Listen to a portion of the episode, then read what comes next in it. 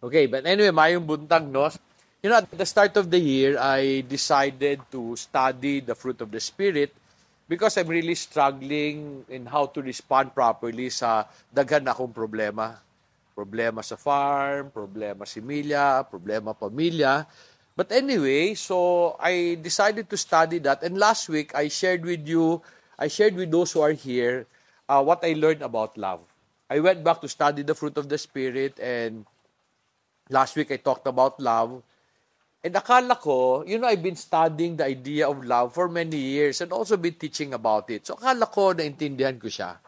When I revisited it, I realized hindi ko siya naintindihan. And marami tayong mga bagay na misconception. And one of the one of the great misconception I learned is this idea of have you heard of that the five languages of love? 'Di ba? Yung iba touch, iba words, iba time. And today, minsan sabihin sa iyo, to most people, ang expression nila of love is time. 'Di ba? If you love someone, you give them time, 'di ba? And it has also been the reason for many conflict. Kasi men cannot give time and women demands time, 'di ba? And so that idea would tell you, if you love me, you will do what I want. Tama ba yan? Now, if you require that from other people, what will people require of you? The same. If you require people to give, to love you the way you want to be loved, it is also right for them to demand that you love them the way they want to be loved. Madali ba yon? Is it easy for you to love other people the way they want to be loved? Bakit? Hindi kayo yun. Like for example, uh, kabi ni Pichi, ako, ang expression ko of love is pagkain. Misis ko hindi marunong magluto. It's a struggle siya. In fact, happy na walang pagkain sa bahay. And so I get irritated. I want to be loved according to the way I want to be loved. And hindi niya kaya yon. Si Pichi requires many details, malilit na bagay, and I'm not a man of detail. I'm a man of idea.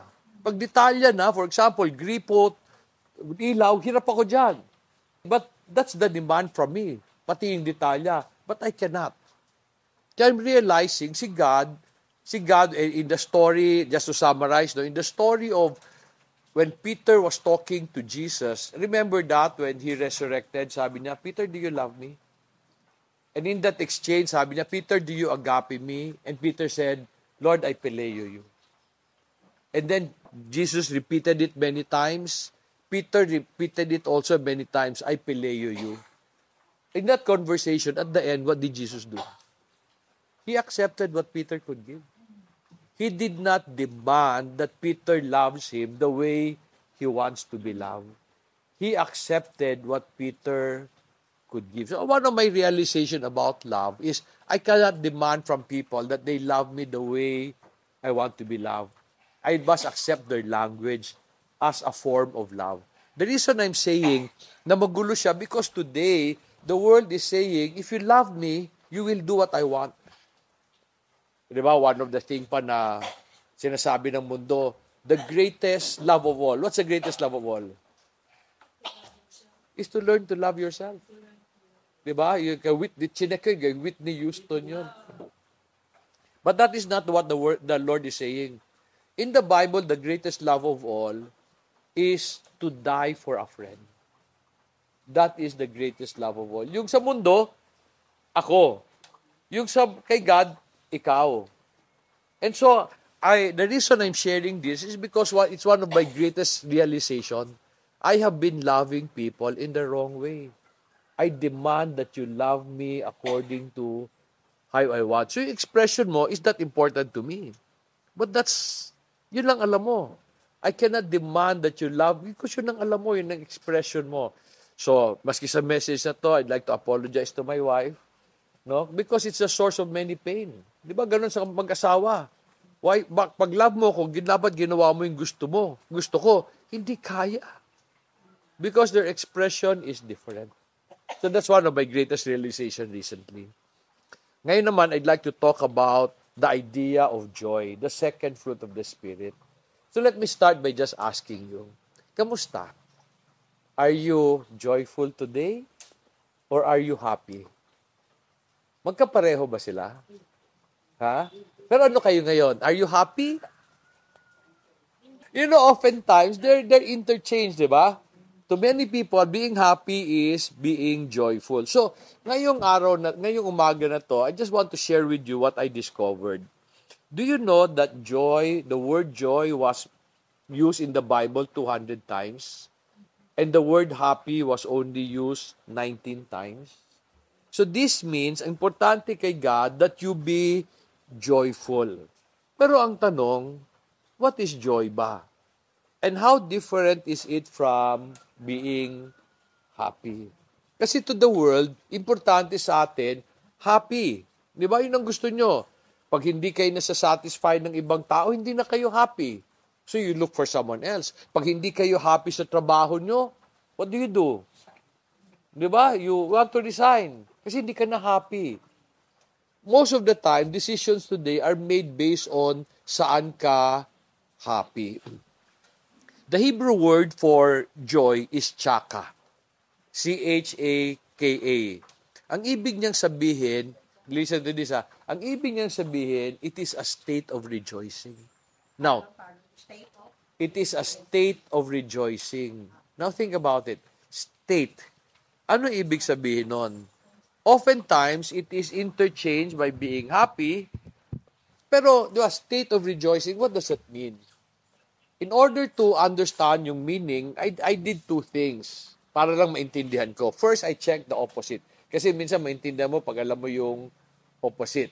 And then I also checked, how was this word used in the Bible? How and when was joy used? But anyway, so anyway, according to Thesaurus, The opposite of joy is misery, sorrow, anguish, agony. These things are often experienced when you are in trouble. Diba? There's sorrow, there's anguish, there's agony, pag merong calamity sa buhay mo. Now, by understanding what is the opposite of joy, mas naintindihan niyo ba kung ano yung joy ngayon? Ako hindi. Hindi ko siya naintindihan. Okay, when I saw the opposite, hindi ko pa rin siya naintindihan. So, what I did, I checked how and when was joy used in the Bible. So, can you turn your Bibles to Nehemiah chapter 8? Nehemiah chapter 8, verses 9 and 10 says, Then Nehemiah, who was the governor, and Ezra the priest and scribe, and the Levites who taught the people, said to all the people, This day is, this day is holy to the Lord your God. Do not mourn and weep. For all of the people were weeping when they heard the word of the law. Then he said to them, Go eat and fast eat of the fat, drink of the sweet, and send portions to him who has nothing prepared. For this day is the holy is holy to our Lord. Do not grieve, for the joy of the Lord is our strength. Do you understand the setting nila noon? You know, they were hungry. Walang pagkain noon sa Jerusalem. And si Nehemiah, when he was governor, he would share his food. And so during this time, Ezra read the law. And to many people, that was the only time they heard the law again for a long time. And so people were crying, people were mourning, the wall was just restored, pero gutom sila lahat. And yet at the end, sabi dyan, do not grieve, for the joy of the Lord is your strength. So question, how was joy used in this portion of the Bible? When was it mentioned? When is it required? Kailan siya ginamit o kailan siya kailangan? Sabi sa kanila, the joy of the Lord is your strength. Nung gutom sila, there were a lot of conflict inside. There were a lot of trouble. Wala silang pagkain. Then sabi ni Nehemiah, the joy of the Lord is your strength. So they were required to be joyful when they were hungry. Di ba? And then kindly open your Bibles to James chapter 1. We'll read verses 2 and 3. James chapter 1, 2 and 3. Sabi ng sa akin, Consider it all joy, my brethren, when you encounter various trials, knowing that the testing of your faith produces endurance. Now, in these verses, how was joy used? When is joy required?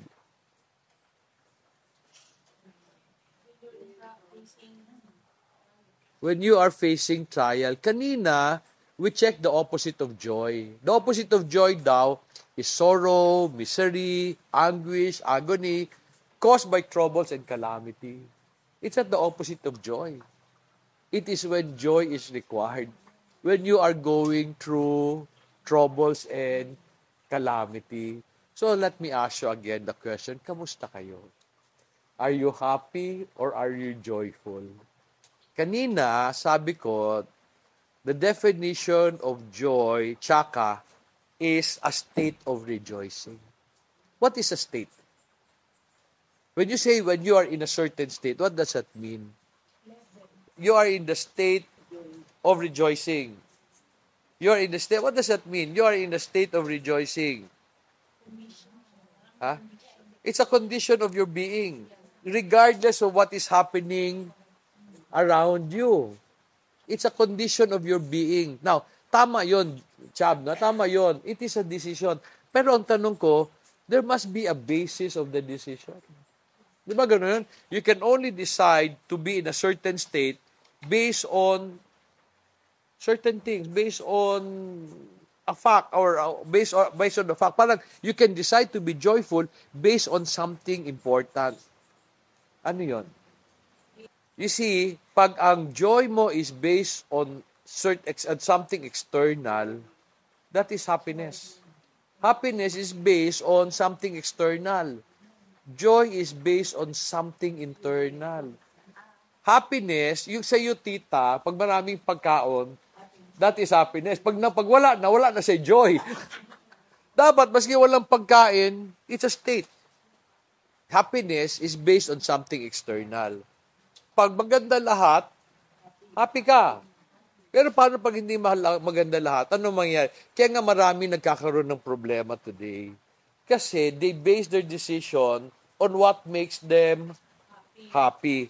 Pag ayaw nyo na sa boss nyo, hindi na kayo happy sa boss nyo, what do you do? Di ba? You resign. Di ba? You get angry. Pero linagay ka ni God dyan eh.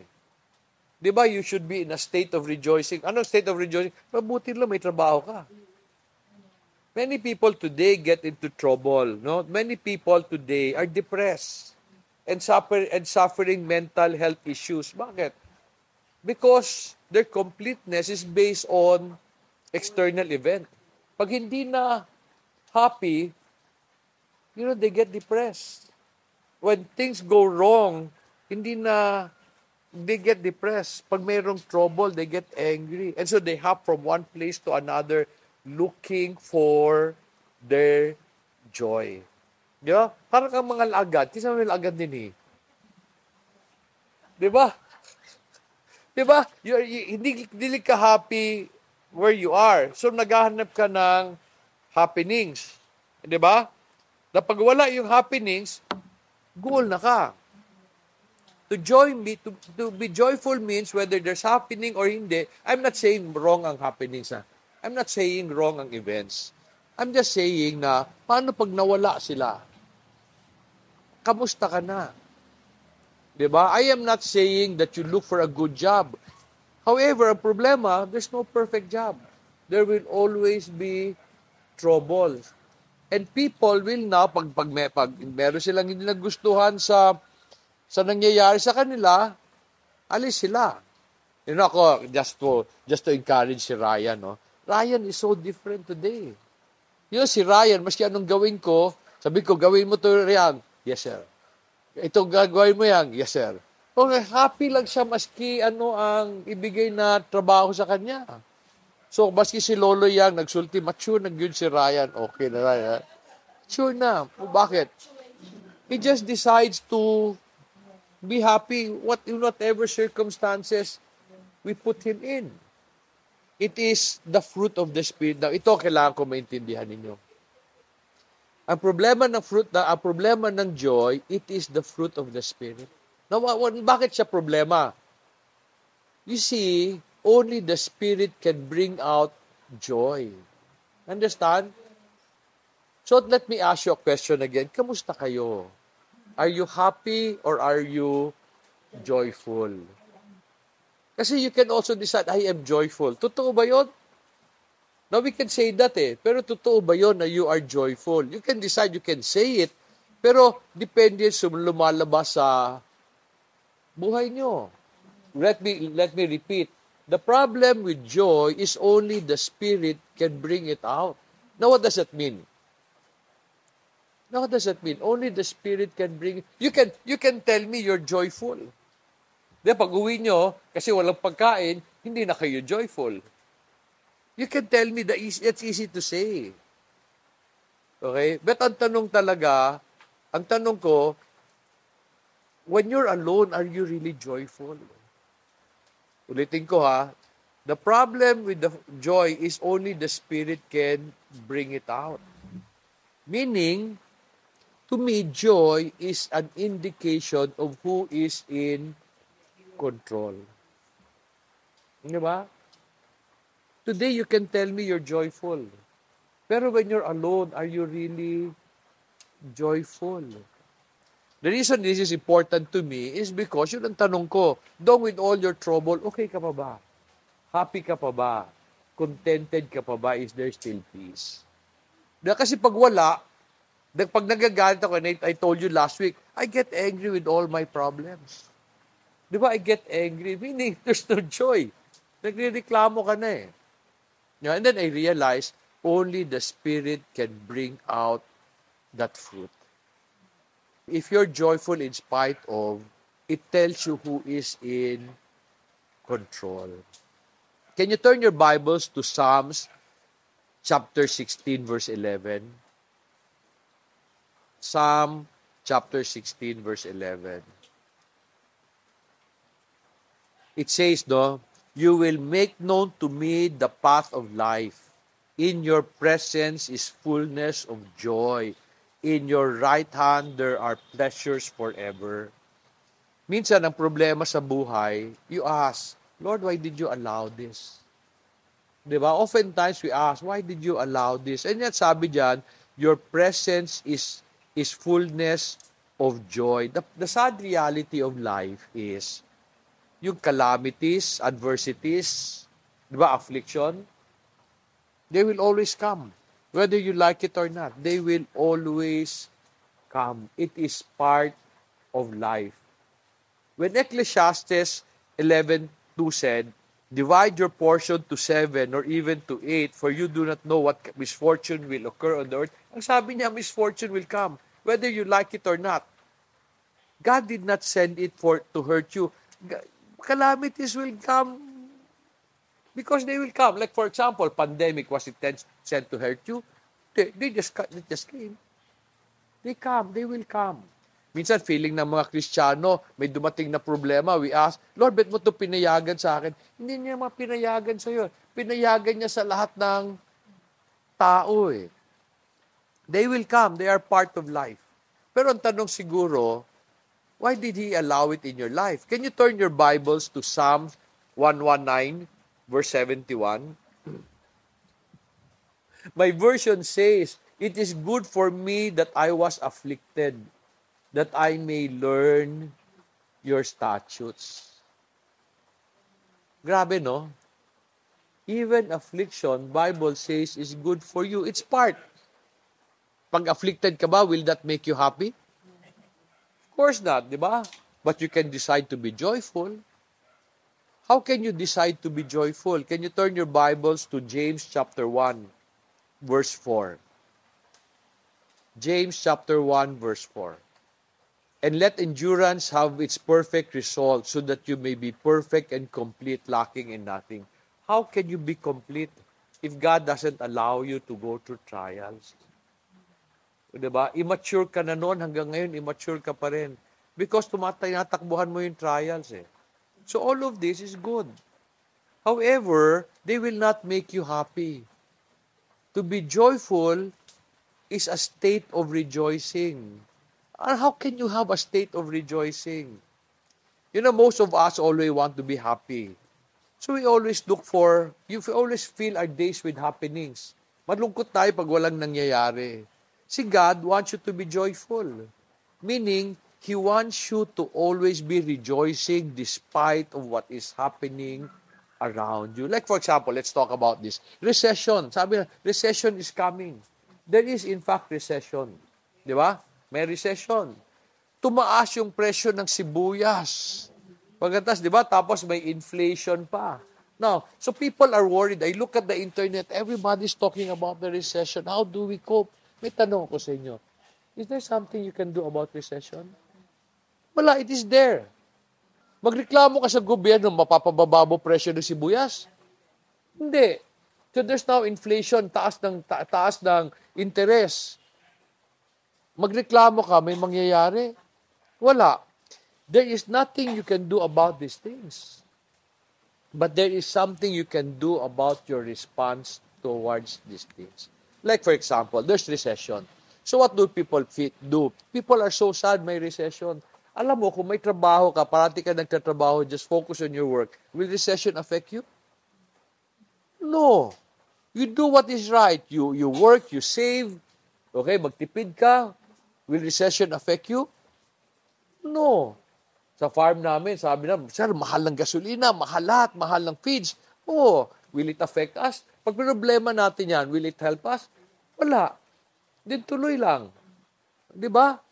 So I realize also this trouble is also giving you an opportunity to be better. Anong to be better? Since there's more trouble, maybe there's something we can do to improve. Sa farm namin, walang bakuna, walang antibiotic. Meron pa kami na-discover ngayon, yung baboy namin, in 3 months, 50 kilos. Paano nangyari yon? Grasya ni God yon. Now, tumaas yung presyo ng sibuyas. What is he telling you? Ha? Maghanap ka ng paraan na walang sibuyas. Pwede rin naman walang kumain na walang sibuyas ah. Ba't ka nagre-reklamo? We always base our happiness on external events when you can just decide to be happy with what you have. Diba? Because God has provided you with everything you need. However, na-realize ko, if you are in a state of rejoicing, you can only do this if you remember who God is. Who is God? In Similia, we talked about that God is owner, God is creator, God is in control, and God is Father. Para sa akin, very, very important. God is Father. Bakit importante yan? Because as a father, I will never allow my children to go through anything that is not good for them, maski masakit. At the end of the day, it is good for them. However, my, my children can also decide, I don't like my father. Di ba? They can also reject me, then I cannot bless them. And I believe yun ang nangyayari. God is Father, but you don't like what your Father is doing, so you do what you want. And then, there is no more joy. Can you turn your Bibles to Psalms 51? We'll read verses 11 and 12. It says, Do not cast me away from your presence, and do not take your Holy Spirit from me. Sabi ko sa inyo kanina, only the Spirit can bring out the fruit of the Spirit.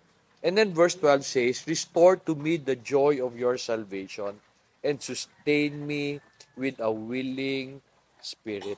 While the, only the Spirit can bring out that fruit, your spirit must be willing to yield control. You know, you have to understand if God is God, then you should accept that He allowed all your trouble for good, for your own good. And He will deliver you if you remain faithful and if it is the proper time. Naintindihan yan? Minsan, gusto natin timing natin. Pero may timing siya eh. Ako, I felt so bad. I really felt so bad that my family decided to stay sa Manila. Matagal na sila doon ha. But recently, I realized I cannot do what I'm doing today when they are there. Today, we document more of our materials sa similya. Today, many we, are, we get to bless many people. Pag andyan sila, hindi ko magagawa yon. Bakit? Kasi kasuhin ko sila, ipapasyal ko sila. So now I'm realizing maybe God allowed it for a good purpose. Diba? Maybe it's not my purpose, but it's His. Diba? He's allowing it. Joy comes only when you realize and accept that whatever you are going through today is God's doing. You know, I like itong portion ni, I don't know, I, I, I think you've heard this before, yung kay Laura Snow na may poem siya. Uh, I, I took part of it and it says, Are you experiencing a time of sorrow? This is my doing. I am a man of sorrow and familiar with suffering. And then sabi niya, I have allowed your earthly comforters to fail you so that my turn so that by turning to me you may receive eternal encouragement and good hope. Have you longed to do some great work for me, but instead have been set aside on a bed of sickness and pain? This is my doing. You were so busy I could not get your attention, and I wanted to teach you some of my deepest truth. They also serve they also serve who only stand and wait. In fact, some of my greatest workers are those physically unable to serve, but who have learned to yield the powerful weapon of prayer. You know, as we close, no, ako I realize you can only be joyful in spite of what or in spite of what's happening around you, when you when you see it as a blessing.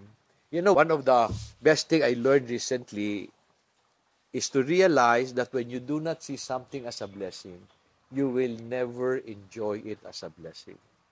But even if it is not good, when you see it as a blessing, you will enjoy it as a blessing. So whatever your circumstances may be today, that is a blessing from the Lord.